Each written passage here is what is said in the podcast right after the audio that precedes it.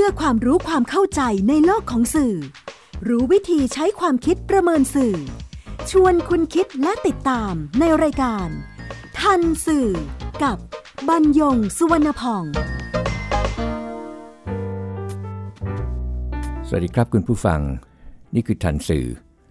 รายการความรู้ด้านสารสนเทศและเรื่องราวที่เกิดขึ้นในโลกข่าวสาร ซึ่งส่งผลกระทบต่อบุคคลหรือสังคม เนื่องมาจากเนื้อหาและสื่อนำมาเรียนรู้ร่วมกันเพื่อก้าวไปสู่สังคมคุณภาพ ออกอากาศทางไทย PBS Digital Radio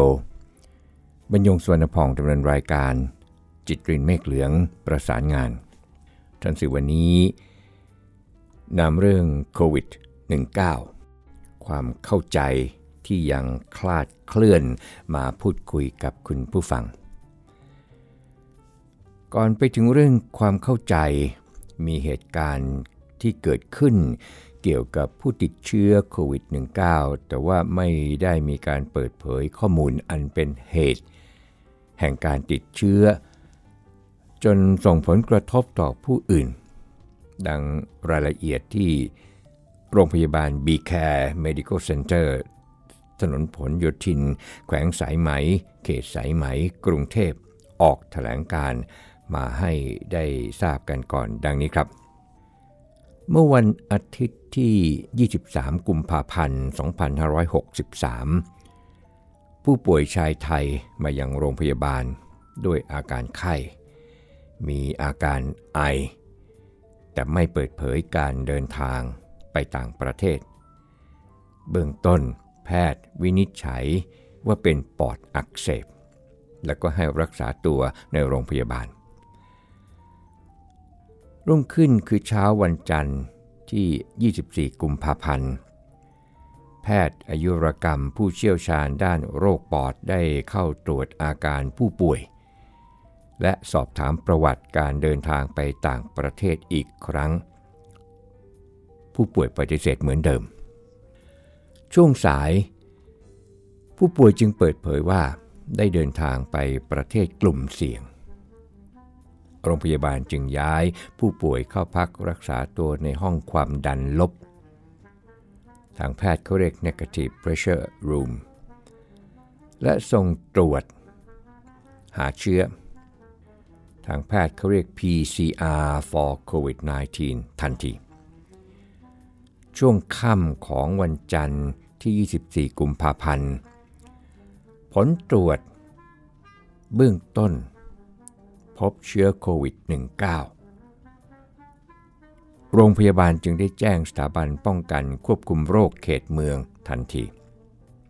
ปัจจุบันผู้ป่วยได้รับการส่งตัวไปรักษาต่อที่โรงพยาบาลของรัฐเป็นที่เรียบร้อยแล้ว แต่ว่าจากการที่ผู้ป่วยปกปิดและปฏิเสธประวัติการเดินทางไปต่างประเทศ ก็ส่งผลให้บุคลากรทางการแพทย์และเจ้าหน้าที่ของโรงพยาบาลในกลุ่มที่สัมผัสใกล้ชิดกับผู้ป่วย เสี่ยงต่อการติดเชื้อโควิด -19 จำนวน 30 คน โรงพยาบาลก็ร่วมกับสถาบันป้องกันควบคุมโรคเขตเมืองดำเนินการดังนี้ครับ 1. บุคลากรที่สัมผัสกับผู้ป่วยทุกคนได้รับการตรวจ พื่อที่จะหาเชื้อ และตรวจเลือดเพื่อหาแอนติบอดีของไวรัสเบื้องต้น ผลตรวจการหาเชื้อโควิด -19 ของบุคลากรทุกคนที่สัมผัสกับผู้ป่วยเป็นลบ คือไม่พบเชื้อไวรัส แต่ก็ยังต้องตรวจซ้ำในช่วงเวลา7-14 วัน 2. ให้บุคลากรดังกล่าว หยุดงานทั้ง 30 คนครับ ทางแพทย์เรียก self quarantine ไปสังเกตอาการที่บ้าน และปฏิบัติตามแนวทางของกรมควบคุมโรค 3. ทำการ deep clean ทางการแพทย์เขาว่าอย่างนั้นก็เหมือนว่าทำการความสะอาดอย่างเข้มข้นอย่างนั้นด้วยน้ำยาฆ่าเชื้อโรค แล้วก็งด รับผู้ป่วยในหอผู้ป่วย เรื่องนี้เมื่อทางราชการ รับรู้เรียบร้อยแล้ว ในวันเดียวกันก็คือวันที่ 24 กุมภาพันธ์นี่นะครับนายอนุทินชาญวีรกุลรองนายมนตรี และก็รัฐมนตรีว่าการกระทรวงสาธารณสุขก็เปิดแถลงข่าว บอกว่ากรณีนี้ทำให้ตัวเลขผู้ป่วยติดเชื้อรายใหม่นั้นเพิ่มขึ้น 3 คน เป็นครอบครัว คนไทยที่เดินทางกลับจากเมืองฮอกไกโดประเทศญี่ปุ่น ส่วนผู้ป่วยคนที่สองเป็นภรรยาของชายคนดังกล่าว ที่กลับมาก็มีอาการคล้ายกัน ก็เข้ารับการรักษาที่โรงพยาบาลบำราศนราดูน คนที่สามนั้นเป็นหลานชายอายุ 8 ขวบ ไม่ได้ไปต่างประเทศ แต่ใกล้ชิดกับปู่และย่า มีอาการน้อยหน่อย แต่ผลการตรวจนั้นยังเป็นบวก พร้อมกับตำหนิ ผู้ป่วยที่ปกปิดไม่ยอมทำตามที่กำหนด จนกลับมาป่วย ถ้าไม่เจอก็จะมีโอกาสที่ไทยจะเป็นซูเปอร์สเปรเดอร์แบบคุณป้าในเกาหลีใต้ และยืนยัน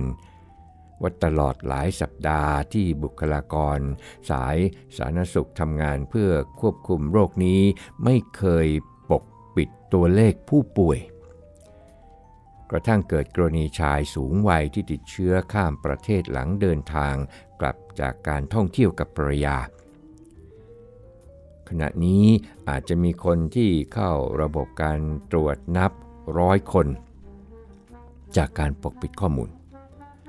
ทั้งคนใกล้ชิด และคนที่ร่วมทริปการเดินทางกับครอบครัวนี้ ยอมรับว่าบั่นทอนจิตใจ ไม่ใช่แค่ประชาชน แต่บั่นทอนบุคลากรทางแพทย์ และพวกผมเพราะทุกคนทำงานหนักมากทำมาแล้วแต่ถูกแขกคอกและอวดเก่งอวดดี ไม่อยากให้เคสนี้เกิดขึ้นซ้ำรอยคนเกาหลีใต้นี่เป็นคำพูดที่ถอด จากประโยคของรัฐมนตรีว่าการกระทรวงสาธารณสุข ส่วนโรงเรียนที่พบเด็กชายวัย 8 ขวบที่ป่วย รัฐมนตรีว่าการกระทรวงสาธารณสุขก็กล่าวว่า กรมควบคุมโรคได้ส่ง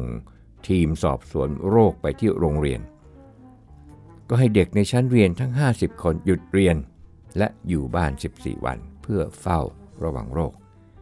โดยให้เจ้าหน้าที่ติดตามเป็นรายวัน นั่นก็คือการถแถลงข่าว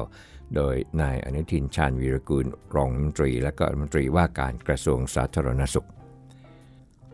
โรงพยาบาลบีแคร์ครับหลังแจ้งสถาบันควบคุมโรคไปแล้ว ก็ได้ออกประกาศขอความร่วมมือ ผู้รับบริการให้แจ้งประวัติที่เป็นความจริง เพื่อเข้าสู่กระบวนการคัดกรอง การวินิจฉัย และการแยกโรคมาตรฐานดังนี้ครับ ข้อที่ 1 ก็คือ ถ้ามีประวัติการเดินทางไปต่างประเทศในกลุ่มเสี่ยง ตามประกาศกรมควบคุมโรค หรือมีประวัติสัมผัสกับผู้เดินทางไปต่างประเทศในกลุ่มดังกล่าว ร่วมกับมีอาการไข้ ไอ จาม อ่อนเพลีย ก็ให้แจ้งที่จุดคัดกรองของโรงพยาบาล ซึ่งได้จัดให้มีทุกประตูเข้าออกของโรงพยาบาล 2. โรงพยาบาลจะนำไปยังห้องตรวจแยกโรคแรงดันลบ ที่เรียกว่า negative pressure room ทันที แล้วก็จะติดต่อประสานสถาบันควบคุมโรคเขตเมือง เพื่อให้พิจารณาว่าเข้าเกณฑ์กลุ่มเสี่ยง ทางการแพทย์เขาเรียก patient under investigation หรือไม่ 3. ถ้าเข้าเกณฑ์ก็จะได้รับการตรวจ เพื่อจะหาเชื้อโควิด -19 และพักรักษาตัวในห้องความดันลบของโรงพยาบาลเพื่อรอผลตรวจ ก็จะใช้เวลาประมาณ 6-8 ชั่วโมง 4. หากตรวจพบเชื้อ สถาบันควบคุมโรคเขตเมืองจะดำเนินการรับตัวไปรักษาต่อที่โรงพยาบาลของรัฐต่อไป โรงพยาบาลก็ยืนยัน ว่ามีการเฝ้าระวังและคัดกรองโรคที่เป็นมาตรฐาน และขอความร่วมมือจากประชาชน ไม่ตื่นตระหนก หรือส่งต่อข่าวที่ยังไม่ผ่านการตรวจสอบสถานการณ์ที่แน่นอนจากโรงพยาบาล หากมีความเคลื่อนไหว หรือมีสถานการณ์ใด ๆ ที่ต้องเฝ้าระวัง โรงพยาบาลก็จะแจ้งให้ทราบเป็นระยะ อันนี้ก็โรงพยาบาลก็ประกาศนี้ก็ประกาศเมื่อวันที่ 26 กุมภาพันธ์ วันเดียวกันนี้ครับ ธนาคารธนชาติได้แจ้งประกาศปิดสาขาดอนเมืองชั่วคราว เพื่อทำการฆ่าเชื้อโรค หลังพบบิดาของพนักงงานซึ่งติดเชื้อไวรัสโคโรนา 2019 เนี่ยเมื่อกลับมาจากฮอกไกโด โดยให้พนักงานคนดังกล่าวหยุดงานเพื่อเฝ้าระวังอาการ 14 วันตามมาตรการของกรมควบคุมโรค ความเคลื่อนไหว ที่เรียนคุณผู้ฟังเพิ่มเติมในบ้านเรานี่นะครับ ก็คือ วันที่ 26 กุมภาพันธ์อีกเช่นกันครับ ที่มหาวิทยาลัยมหิดลได้ประกาศ เน้นย้ำมาตรการและการเฝ้าระวังสุขอนามัยของการระบาดของโรคติดเชื้อไวรัสโคโรนา 2019 เพราะว่ามีบุคลากรที่เข้าข่ายต้องสงสัยว่าอาจสัมผัสเชื้อไวรัสโคโรนา 2019 จากการเดินทางกลับ จากประเทศกลุ่มเสี่ยงที่มีการระบาดอย่างต่อเนื่อง หน่วยงานที่เกี่ยวข้องอีกหน่วยงานก็คือกองทัพอากาศ ผู้บัญชาการฐานอากาศก็มีคำสั่งด่วนให้กำลังพลทุกนายปฏิบัติอย่างเคร่งครัด โดยให้สวมหน้ากากขณะปฏิบัติหน้าที่ และล้างมือหลังพบมีผู้ติดเชื้อไวรัสโคโรนา 2019 ในเขตดอนเมือง ซึ่งเป็นครอบครัว ที่กลับญี่ปุ่น พร้อมทั้งห้ามกำลังพลไปประเทศเสี่ยง ประเทศเสี่ยงที่ว่านี้ขณะนี้เนี่ยนะครับ ถ้าชื่อเป็นทางการคือ 6 แต่ถ้าชื่อที่ไม่เป็นทางการต้องนับเป็น 7 ที่ว่า 6 นี่นะครับ 1 คือจีน จีนเนี่ยเขาจะนับรวมเอาฮ่องกงมาเก๊าแล้วไต้หวัน แต่ไต้หวันนี่เขาถือว่าเขาเป็นอีกประเทศหนึ่ง แต่ทางจีนเขาถือว่าเป็นประเทศของเขานั่นเท่ากับ1 2คือญี่ปุ่น3คือสิงคโปร์4คือเกาหลีใต้ และที่เพิ่มตามมาคือ 5 อิตาลีครับ เพราะมีผู้เสียชีวิตและ 6 อิหร่าน ภาพรวมของโควิด -19 ณขณะนี้นี่เป็นอย่างไรบ้าง ครับสถานการณ์ทั่วโลกใน 46 ประเทศ ข้อมูลตั้งแต่ 5 มกราคมถึง 27 กุมภาพันธ์ 2563 พบผู้ป่วยยืนยันติดเชื้อเนี่ย81,406 ราย เสียชีวิต 2,771 ราย ในจำนวนผู้ป่วย 81,406รายเนี่ยเป็นผู้ป่วยในจีนซะ78,073 ราย และในจำนวนผู้เสียชีวิต 2,771 ราย เป็นผู้เสียชีวิตในจีนเนี่ย2,715 ราย ในไทยละครับเป็นอย่างไรบ้าง อีกสักครู่ครับ กำลังฟังรายการ ทันสื่อ กับบรรยงสุวรรณพอง ค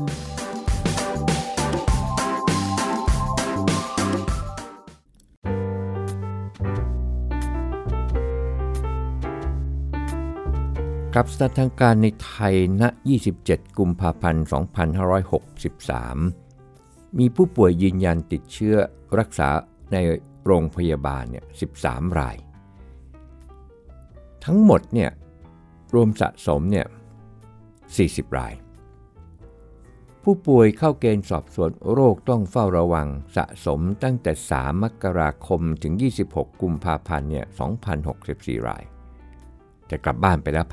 1,352 ราย ส่วนใหญ่ก็จะเป็นไข้หวัดใหญ่ตามฤดูกาลครับ ที่ยังคงรักษาอยู่ในโรงพยาบาลเนี่ย712 รายครับ ความคืบหน้าการติดตาม ผู้สัมผัสเสี่ยงสูงนี่ก็เป็นคำทางการแพทย์ใหม่ออกมาอีกแล้ว เพื่อจะทำให้กลุ่มแต่ละกลุ่มเนี่ยชัดขึ้นตามระดับความเข้มข้น การติดตามผู้สัมผัสเสี่ยงสูงกับกลุ่มผู้ป่วยยืนยัน 3 รายเมื่อ 26 กุมภาพันธ์ คือคนในครอบครัวในกรุ๊ปทัวร์บุคลากรการแพทย์นี่นะครับ ตอนนี้ติดตามได้ครบทุกคนแล้ว นี่ก็เป็นความสบายใจ คำว่าผู้สัมผัสเสี่ยงสูงหมายถึง 1. ผู้สัมผัสที่มีโอกาส สูง ในการรับหรือแพร่เชื้อกับผู้ป่วย ประกอบด้วยผู้สัมผัสใกล้ชิดหรือมีการพูดคุยกับผู้ป่วยในระยะ 1 เม็ดนาน 5 นาที หรือถูกไอจามรถจากผู้ป่วยโดยไม่มีการป้องกัน อย่างเช่นไม่สวมหน้ากากอนามัย หรือ 2. ผู้ที่อยู่ในบริเวณปิด ไม่มีการถ่ายเทอากาศ อย่างเช่นในรถปรับอากาศ ในห้องปรับอากาศ ร่วมกับผู้ป่วย และที่อยู่ห่างจากผู้ป่วยไม่เกิน 1 เมตรเนี่ยนาน 15 นาที โดยไม่มีการป้องกัน อย่างนี้เรียกว่า ผู้สัมผัสเสี่ยงสูง ส่วนผู้สัมผัสเสี่ยงต่ำก็คือผู้สัมผัสที่มีโอกาสต่ำในการรับหรือแพร่เชื้อกับผู้ป่วย ก็คือผู้สัมผัสที่ไม่เข้าเกณฑ์ ผู้สัมผัสเสี่ยงสูงถือว่าเป็นผู้สัมผัสเสี่ยงต่ำหมด ทีนี้ก็เนื่องจากความกังวลนี่ก็เป็นเรื่องปกตินะครับ มันอะไรอย่างไรเนี่ยก็มีผู้สอบถามข้อมูลเกี่ยวกับโรคติดต่อเชื้อโคโรนาไวรัส 2019 เข้าไปที่กรมควบคุมโรคผ่านสายด่วน 1422 เนี่ยค่อนข้างมาก กรมก็เลยเปิดช่องทางการสื่อสารเพิ่มเติม ทางแชทบอทชื่อ Dr. OK ก็สามารถตอบคำถามที่พบบ่อย หรือ Official Line คือชื่อรู้กันทันโรคนะครับ ใน Official Line นี่นะครับ ชื่อรู้กันทันโรค ขอความกรุณาคุณผู้ฟังลองลองเข้าไปดูนะครับก็ติดตามข้อมูลทางนี้ได้หรือสอบถาม ก็สามารถที่จะเลือกใช้ช่องทางอันนี้แหละครับ ฟังข้อมูลอัตโนมัติ หรือฝากข้อความให้เจ้าหน้าที่เนี่ยติดต่อกลับ ก็มาถึงความเข้าใจที่คลาดเคลื่อน คือยังมีความเข้าใจที่คลาดเคลื่อน แล้วก็นำไปสู่การตื่นตระหนกก็คือการแพร่กระจายของเชื้อโควิด -19 ที่คิดกันไปต่างๆ นานาจนส่งผลต่อชีวิตความเป็นอยู่ กลายเป็นน่นก็ไม่ได้ นี่ก็ไม่ได้จะติดเชื้อไปหมดไปไหนไม่ได้แล้ว เรียนคุณผู้ฟังครับว่าไวรัสโคโรนาสายพันธุ์ใหม่ 2019 ที่เราเรียกย่อๆว่าโควิด -19 เนี่ยแพร่กระจายผ่านการสัมผัสกับผู้ติดเชื้อ ผ่านทางละอองเสมหะ จากการไอ จากการจาม จากน้ำมูก จากน้ำลาย หรือที่เราเรียกรวมกันว่าสารคัดหลั่งนั่นแหละครับ ซึ่งถึงขณะนี้ยังไม่มีหลักฐานสนับสนุนการแพร่กระจายเชื้อผ่านพื้นผิวที่มีไวรัสแล้วมาสัมผัสปาก จมูกและตา แต่ก็มีคำเตือนให้ระวังไว้ครับ คือไม่ประมาท อันเนี้ยก็จะเป็นหลักสำคัญ โดยสรุปก็คือถ้าในระยะใกล้ๆนี่นะครับ แล้วก็มีคนมาจามรถใส่หรือเราไปโดนน้ำมูกเขาหรือเราไปโดนน้ำลายเขาอะไรอย่างนี้เนี่ยนะครับ ในขณะนั้นเนี่ยความเสี่ยงมันมีแล้วสำหรับคนที่เขาติดเชื้อนะครับ ถ้าเขายืนอยู่ไม่มีใครไปอะไรอะไรเขาแล้วเขาจามออกมาแล้วมันก็ตกที่พื้นแล้วมันก็หายไปไปถึงพื้นดิน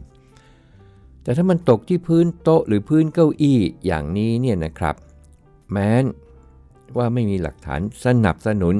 แต่ทางการแพทย์แนะนำว่าไม่ควรเสี่ยงโดยสิ้นเชิงและควรล้างมือ เพราะยังไม่ทราบว่าเมื่อไปแตะและเอามือของเราที่บังเอิญ เราไม่ทราบแล้วเราก็ไปแตะโต๊ะแตะเก้าอี้ แล้วเราก็มาสัมผัสปากสัมผัสจมูกและสัมผัสตา อย่างนั้น ครับกระทรวงสาธารณสุขได้ออกประกาศเพิ่มเติม ให้ประชาชนที่มีประวัติเดินทาง ไปในพื้นที่เสี่ยง หรือพื้นที่ที่มีการรายงานพบผู้ป่วย หลังเดินทางกลับประเทศไทยภายใน 14 วันว่า ถ้ามีอาการไข้ เจ็บคอ มีอาการระบบทางเดินหายใจอย่างน้ำมูกอย่างไออย่างเสมหะอย่างหายใจเร็ว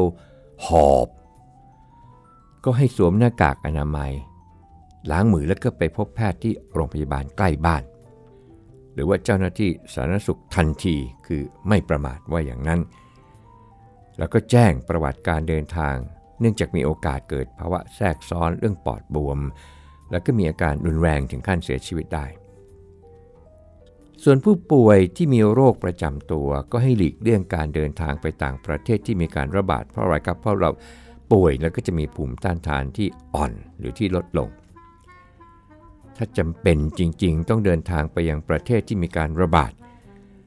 ก็ให้หลีกเลี่ยงการคลุกคลีกับผู้ป่วย หรือหลีกเลี่ยงไปตลาดค้าสัตว์มีชีวิตและการสัมผัส หรืออยู่ใกล้ชิดกับสัตว์ โดยเฉพาะอย่างยิ่งสัตว์ที่ป่วยหรือตาย ก็มีอยู่เรื่องหนึ่งนะครับนี่นี่เป็นเรื่องที่ทำให้เกิดความตระหนกได้ มีผู้ใช้สื่อออนไลน์ครับที่เดินทางกลับจากประเทศในกลุ่มเสี่ยง แล้วองค์กรนายจ้าง ที่ผู้ใช้สื่อออนไลน์เนี่ยทำงานอยู่ อนุญาตให้พัก อยู่ที่บ้าน เป็นเวลา 14 วัน แต่กลับใช้เวลา 14 วันนั้นไปเที่ยวต่างจังหวัด แล้วก็โพสต์คือนำเข้าข้อความ ขึ้นไปบนสื่อออนไลน์ ผลสองประการครับที่เกิดขึ้น ข้อความนี้เป็นไวรัลเลยนะครับ แพร่กระจายอย่างรวดเร็ว ข้อที่หนึ่งก็คือ สะท้อนความรับผิดชอบของตัวเอง เพราะการให้อยู่บ้านก็ดูอาการ ไม่ใช่ไปเที่ยว เพื่อป้องกันการแพร่เชื้อถ้ามีการติดเชื้อ ข้อนี้ยังเกิดผลเสียต่อตนเองหากองค์กรต้นสังกัดที่ผู้ใช้สื่อออนไลน์ทำงานอยู่ แล้วก็ล่วงรู้พฤติกรรม ลูกจ้างของตัว ก็อาจจะส่งผลต่อหน้าที่การงานก็ได้นะครับ ก็แล้วแต่ความเมตตาขององค์กรนายจ้าง ประการที่2ครับก็คือการนำเข้าข้อความแบบนี้มันไปสร้างความวิตกกังวลต่อสังคม โดยเฉพาะจังหวัดที่เขาไปเที่ยวมาแล้วก็นำเข้าข้อความอันนี้ คนในจังหวัดนั้นคงไม่สบายใจแล้วล่ะครับอะอันนี้ก็จะเป็นการป้องกันเรื่องความเสี่ยง ซึ่งกระทรวงนสุขนั้นเขาบอกเป็นข้อๆไว้เลยนะครับ อย่างนี้ครับ โรคติดเชื้อไวรัสโคโรนา 2019 ป้องกันได้โดยใช้หลักการป้องกันโรคติดต่อทางเดินหายใจ ได้แก่ล้างมือ สวมหน้ากากอนามัยแล้วก็ไม่คลุกคลีกับผู้ป่วยโรคทางเดินหายใจ หลีกเลี่ยงการเดินทางไปประเทศจีน และระหว่างเดินทางในต่างประเทศก็ให้หลีกเลี่ยงการอยู่ในสถานที่แออัดหรือมีมลภาวะ และไม่อยู่ใกล้ชิดผู้ป่วยที่เขาไอ ที่เขาจาม จะเลี่ยงไม่ได้ก็สวมใส่หน้ากากอนามัยเสีย ประการต่อไปก็คือภายใน 14 วันหลังเดินทางกลับจากเมืองอู่ฮั่นหรือเมืองอื่น ๆ ในประเทศจีน หรือกลุ่มเสี่ยง อย่างที่เรียนคุณผู้ฟังไปแล้วถ้ามีไข้ร่วมกับอาการทางเดินหายใจ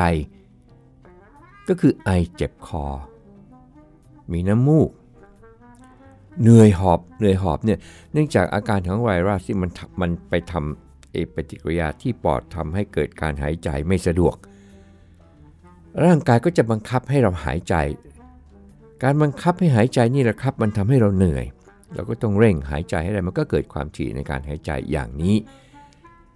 เรียกว่าเหนื่อยหอบจากการหายใจรีบพบแพทย์ทันทีพร้อมทั้งแจ้งประวัติการเดินทาง ประการต่อไปก็คือหลีกเลี่ยงการไปตลาดที่ขายซากสัตว์ป่า หรือมีชีวิตและการสัมผัสโดยไม่ใช่ถุงมือ มันล้างมือให้สะอาดอยู่เสมอด้วยน้ำและสบู่หรือแอลกอฮอล์ที่เป็นเจลล้างมือ ไม่นำมือมาสัมผัสตา จมูก ปากโดยไม่จำเป็น ไม่ใช้ของส่วนตัวร่วมกับผู้อื่น แล้วก็กินปรุงสุกร้อนคือกินร้อนช้อนกลาง สุดท้ายครับคณะกรรมการโรคติดต่อแห่งชาตินั้นได้เห็นชอบในหลักการ คือประกาศให้โรคติดต่อโรคเชื้อไวรัสโคโรนา 2019 เป็นโรคติดต่ออันตรายลำดับที่ 14 ตามพระบัญญัติโรคติดต่อปี 2558 เพื่อการควบคุมโรคที่มีประสิทธิภาพ การประกาศไม่ได้หมายความว่าบ้านเราเนี่ยคุมไม่ได้จนเข้าสู่ระยะที่ 3 นะครับ ไม่ใช่ แต่นี่คือมาตรการเชิงรุกล่วงหน้ามากกว่าสถานการณ์จริงไปอีกขั้นหนึ่ง ประการสำคัญจะช่วยให้ผู้ปฏิบัติงานสามารถเข้าควบคุมโรคได้ทันท่วงที แล้วก็จะช่วยป้องกันการแพร่กระจายในวงกว้าง เช่นที่เกิดในบางประเทศครับ ข่าวดีคือเรายังไม่เข้าสู่ระยะที่ 3 จะจะเป็นอย่างนี้ได้ ต้องอาศัยความร่วมมือจากประชาชนคนไทยทุกคนครับ พบกันใหม่ในทันสื่อไทย PBS ดิจิทัล Radio บรรยงสวนพอง สวัสดีครับ ติดตามรายการทันสื่อได้ทางวิทยุไทย PBS www.thaipbsradio.com แอปพลิเคชัน Thai PBS Radio ติดตามข่าวสารทาง Facebook ได้ที่ facebook.com/thaipbsradiofan